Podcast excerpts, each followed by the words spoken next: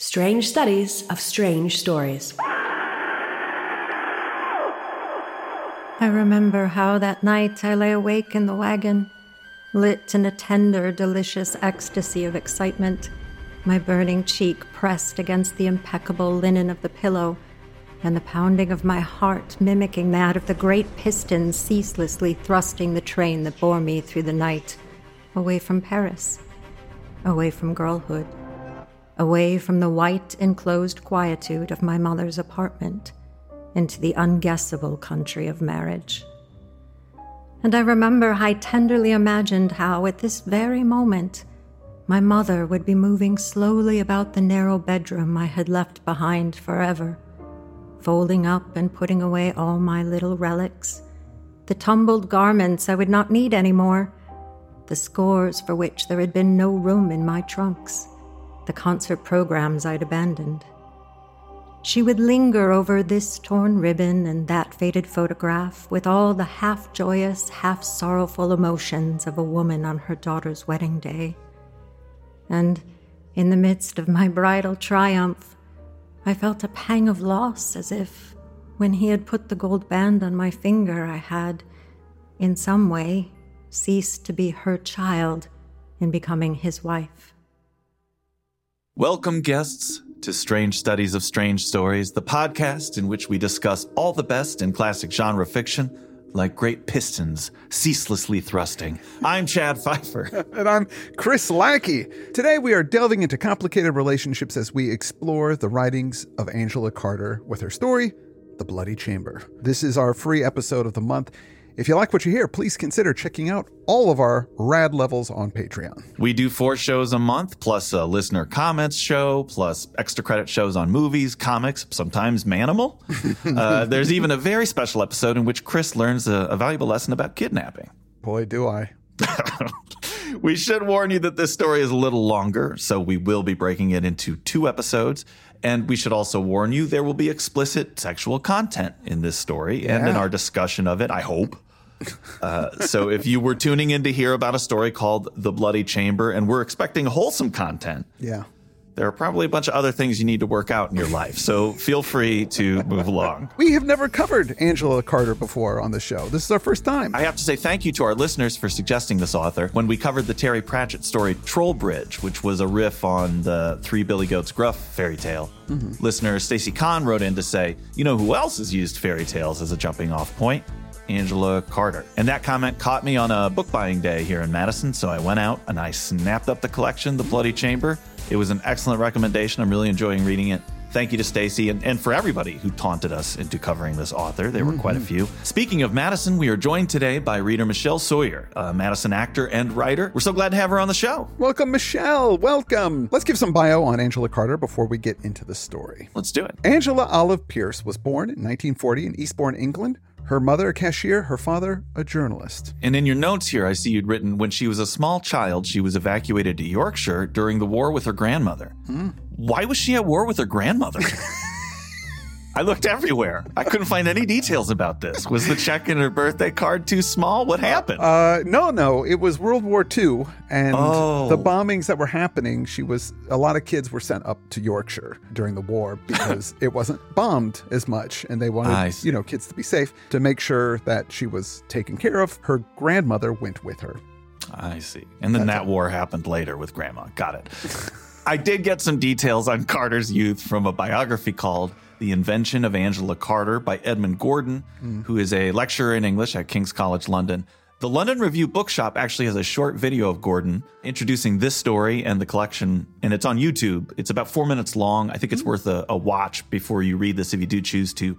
I will link out in the show notes to Edmund Gordon talking about it. But there is some paraphrasing of his book in an article about the book in the New Yorker. It says the following Carter was born in 1940, as you said, grew up in a quiet middle class suburb of London, the second child of a straight laced mother, Olive, who turned off the TV if a divorced actor came on the screen.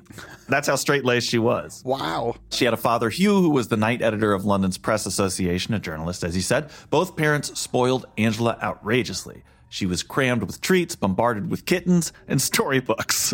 Her mother never put her to bed after until after midnight when Hugh got back from work. She wanted her company and even then often let her stay up. She grew to be a tall, pudgy child with a stammer. Between those disadvantages and extreme shyness, which she covered with an aloof and frosty manner, she had few friends. Olive redoubled her attentions.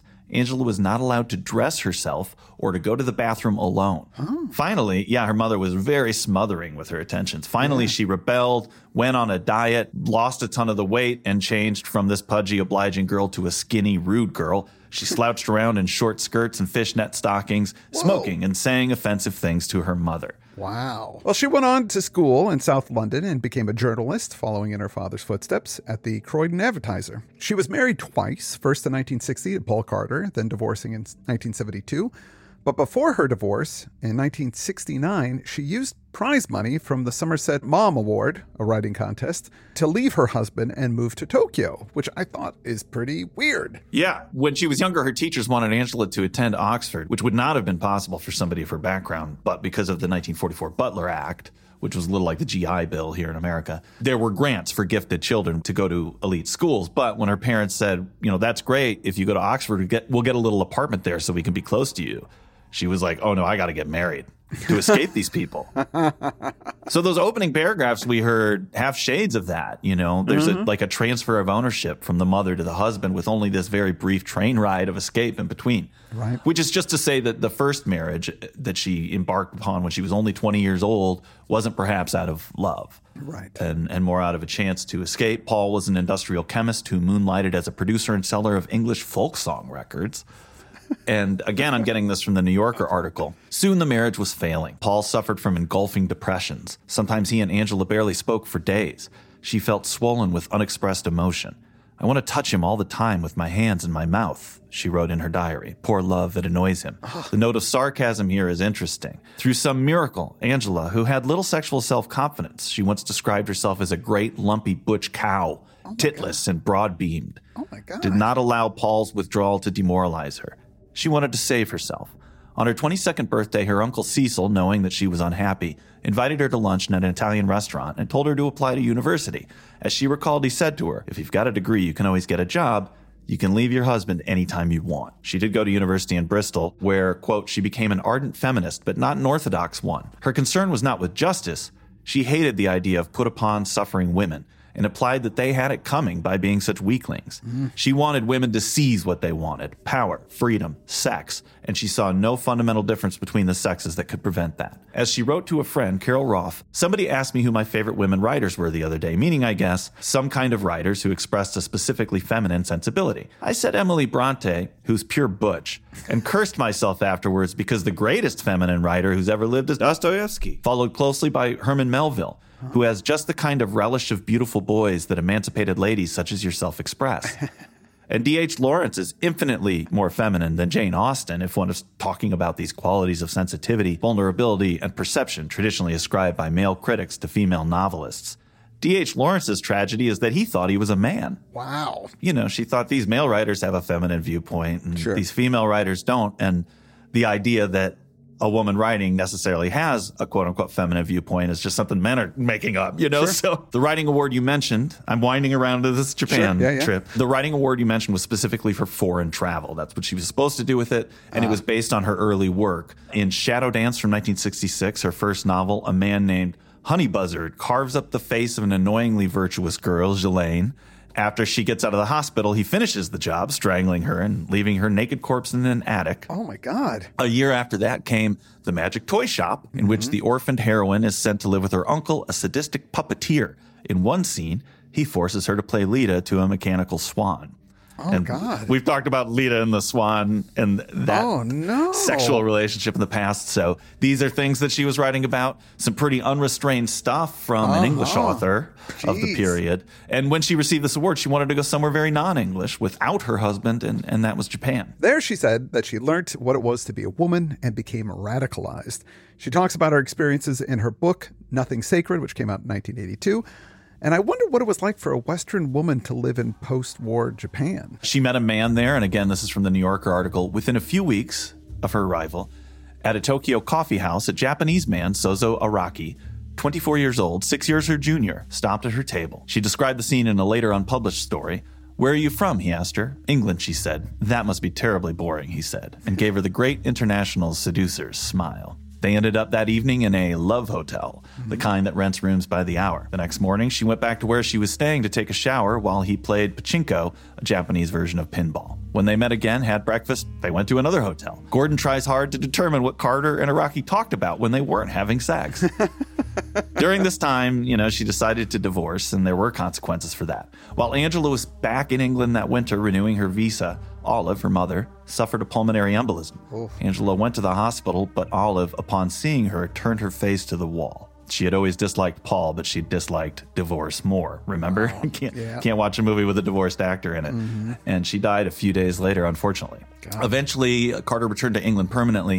In 1976, she accepted a commission to translate Charles Perrault's fairy tales.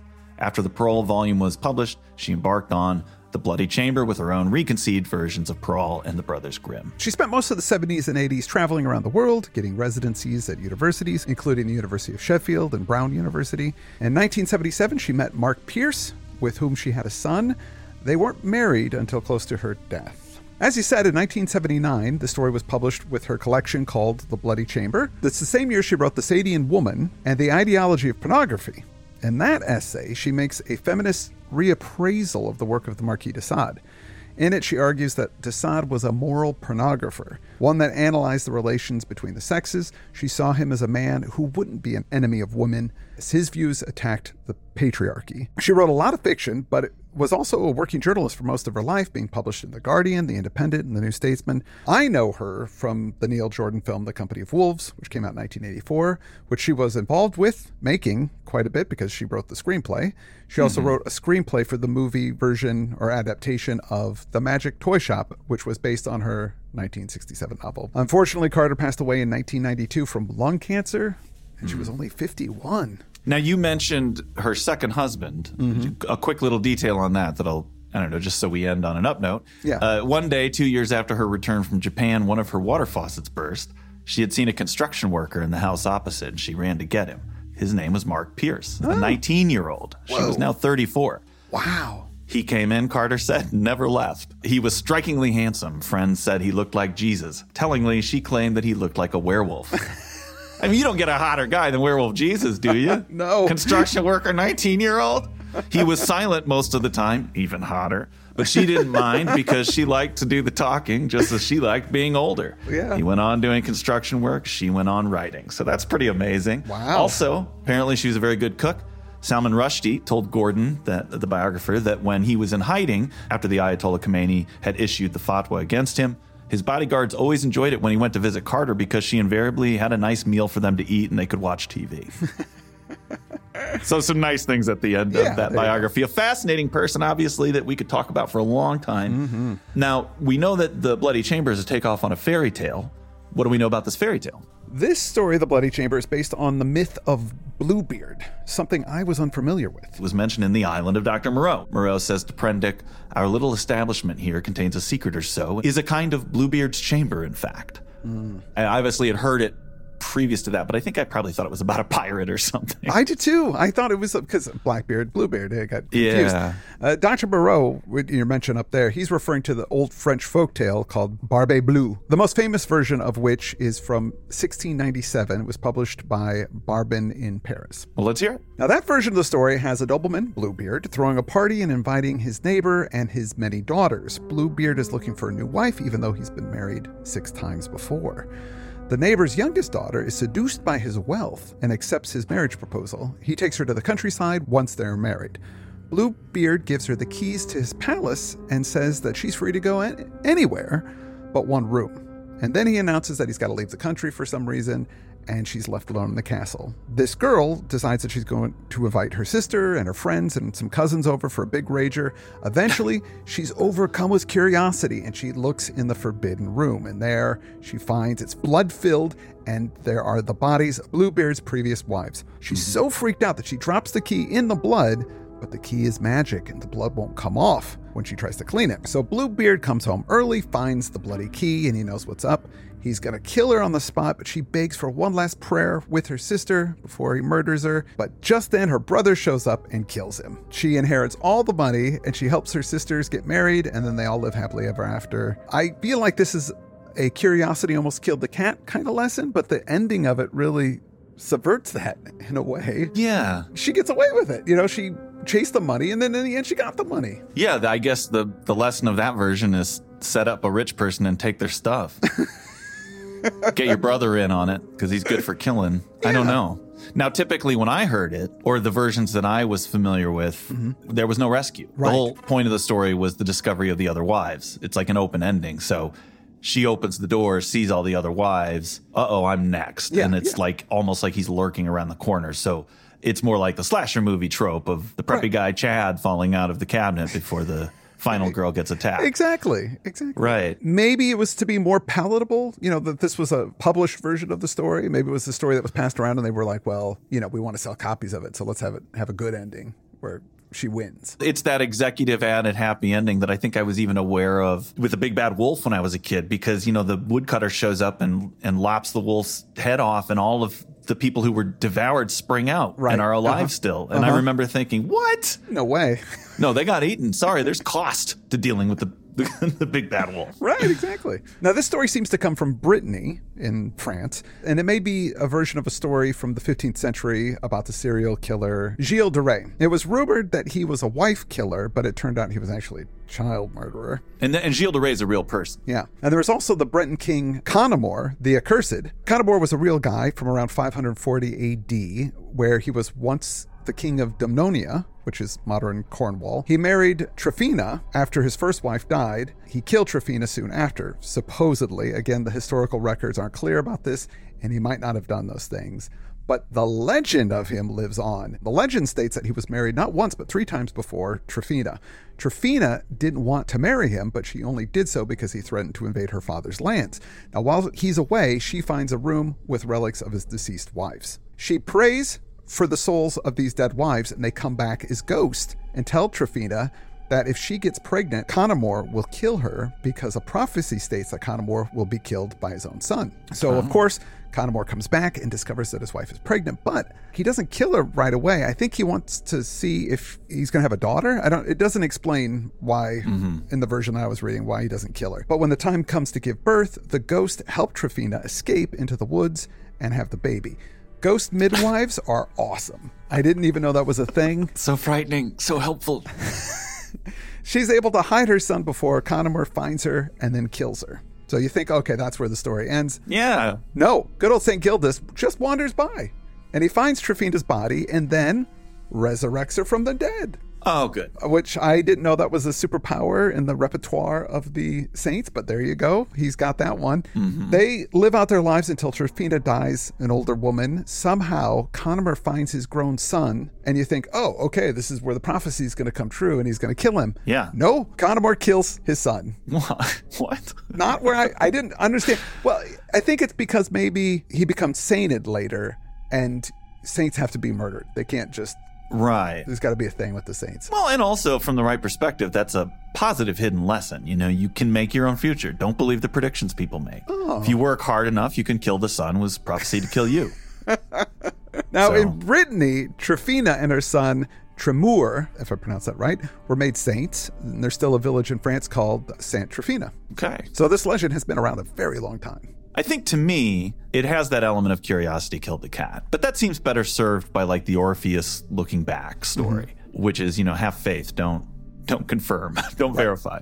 But I feel that it's more about in the Bluebeard story, people revealing their true nature. Don't judge a book by its cover. Seems like too sweet an mm-hmm. expression, but because the specific fairy tale, it really is a deconstruction of other fairy tales in a way. It's like a fairy tale warning against fairy tales. This girl is sold a happily ever after story. Mm-hmm.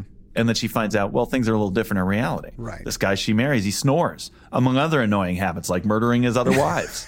You don't know what you're getting into. Sure. And so I think that it's a already working on a meta level to some extent. Yeah. Well, let's see what Angela Carter brings to this tale. Our unnamed narrator is a 17 year old from Paris who is an amazing pianist. Her father died in the war when she was young, and her mother raised her. Her mother was a badass in her day. Yes, her mother had a quote, adventurous girlhood in Indochina, daughter of a rich tea planter. My eagle featured, indomitable mother. What other student at the conservatory could boast that her mother had outfaced a junk full of Chinese pirates, nursed a village through a visitation of the plague, shot a man eating tiger with her own hand, and all before she was as old as I? it's pretty cool. I can't help but think of our protagonist a little as Joan Fontaine, the actress from uh, the Hitchcock movie Rebecca. Oh, okay. Things that happen in this introduction to this story are very similar to her character's journey. It's a great film from 1940 when this author was born. It's based on the Daphne du, du Maurier novel, which uh, we've covered that author before as well. The full film of Rebecca is actually on YouTube right now, so I'm going to link out in the show notes to that if people want to continue down this road. It's a it's a great movie. Now, the narrator and her mother are poor, and it seems she's engaged to this super rich guy, a marquis, that she's marrying for his money. She's not in love with him. I think maybe she hopes that she will fall in love with him, but obviously the initial decision is based on improving the circumstances. Her mother says, Are you sure you love him? And she replies, Well, I'm sure I want to marry him. Now, we find her on a train on the way to her husband's castle. I was confused about the time period of the story. At first, because it was a train, I thought maybe it's the 1800s. But then we find that there are cars and telephones, so it's at least the 1940s. It has that gothic novel setup of the young girl with great hair being whisked off to a mystery estate to this ancestral home. She's sleeping on the train in their own car. He's so wealthy that they just have their own whole car to themselves. Her husband sleeps in the room next to hers with the door open, and she could hear him breathing, which I think might be a polite way of saying he's snoring like a foghorn. Because if she could hear him over a moving train, he's got Yeah. to be really loud. Yeah. She can also smell him and remarks often that he smells of leather and spices.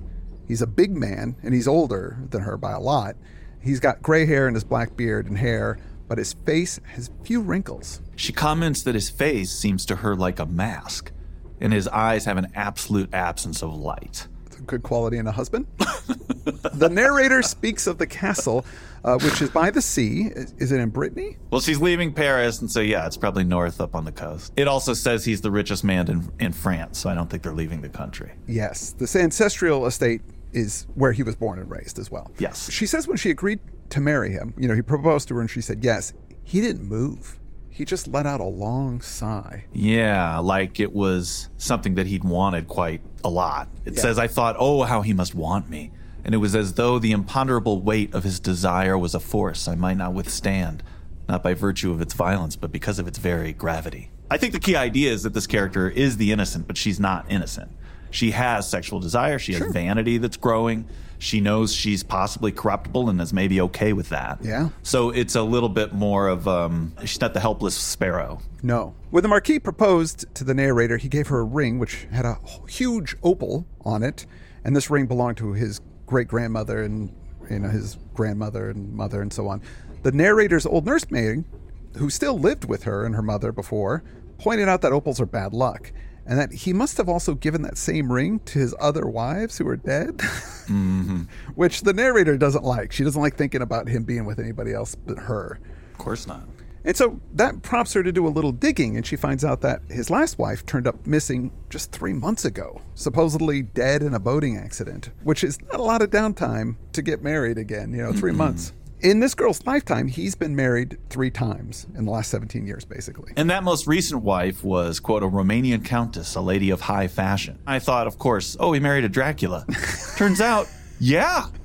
Yeah. Later in the story, we discover she there's a photo of her. She says a typical night in Transylvania, and her name is Carmilla. Yep. I was a little distracted. I don't know if this happened to you once I learned that, but I'm wondering, is there some weird vampire angle on the way? I thought maybe they were going to introduce that he was some kind of vampire or something like that. But I forgot about it because there's so much other stuff going on in the story that, you know, once I read that, I go, oh, that's weird. And then promptly didn't think about it again. In some respects, it made him a more formidable antagonist because, wow, not only did he kill his ex wives, one of them was a vampire, still killed her.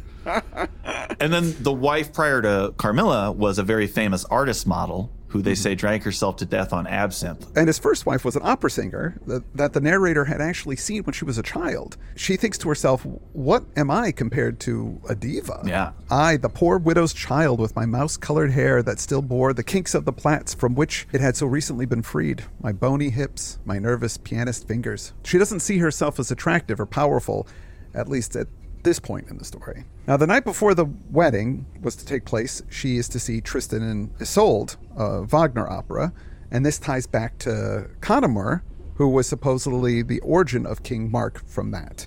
So it all ties oh. together. Well, that's also what she had seen his first, you know, the opera singer wife that he had sing when she was little. Right. So it ties in within the story mm-hmm. as well. Mm-hmm. Now, she was given a fancy, sexy dress to wear for this opera so that the Marquis could basically show off his new young bride. And he also has her wear a ruby choker, jewels that go around her neck like a version of a cutthroat. And super decadent to do this. It says after the terror in the early days of the Directory, the aristocrats who'd escaped the guillotine had an ironic fad of tying a red ribbon around their necks at just the point where the blade would have sliced it through. A red ribbon like the memory of a wound. And his grandmother, taken with the notion, had her ribbon made up in rubies. Such a gesture of luxurious defiance. Wow. That's Check crazy. this out, peasants. You didn't get me. Oh, man. The narrator sees herself in the mirror with this dress and this choker, and she is shocked by how attractive she looks. I saw how much that cruel necklace became me, and for the first time in my innocent and confined life, I sensed in myself a potentiality for corruption that took my breath away. Now we move back to the present. The train is pulling into the station. She awakens to find her husband standing in the doorway staring at her. I felt a certain tension in the pit of my stomach to be watched in such silence. And he lights a match and he says, Soon. Like, soon we're going to be doing it. and again, she's afraid but excited by this. I mean, they're married, but they didn't have their wedding night. It's been delayed until this moment they could do it in the bed in which he was born, because who doesn't want that? well, you know, this is it's cyclical. The chauffeur picks them up and takes them to this amazing castle by the seaside. The castle is not just by the sea, it's in it.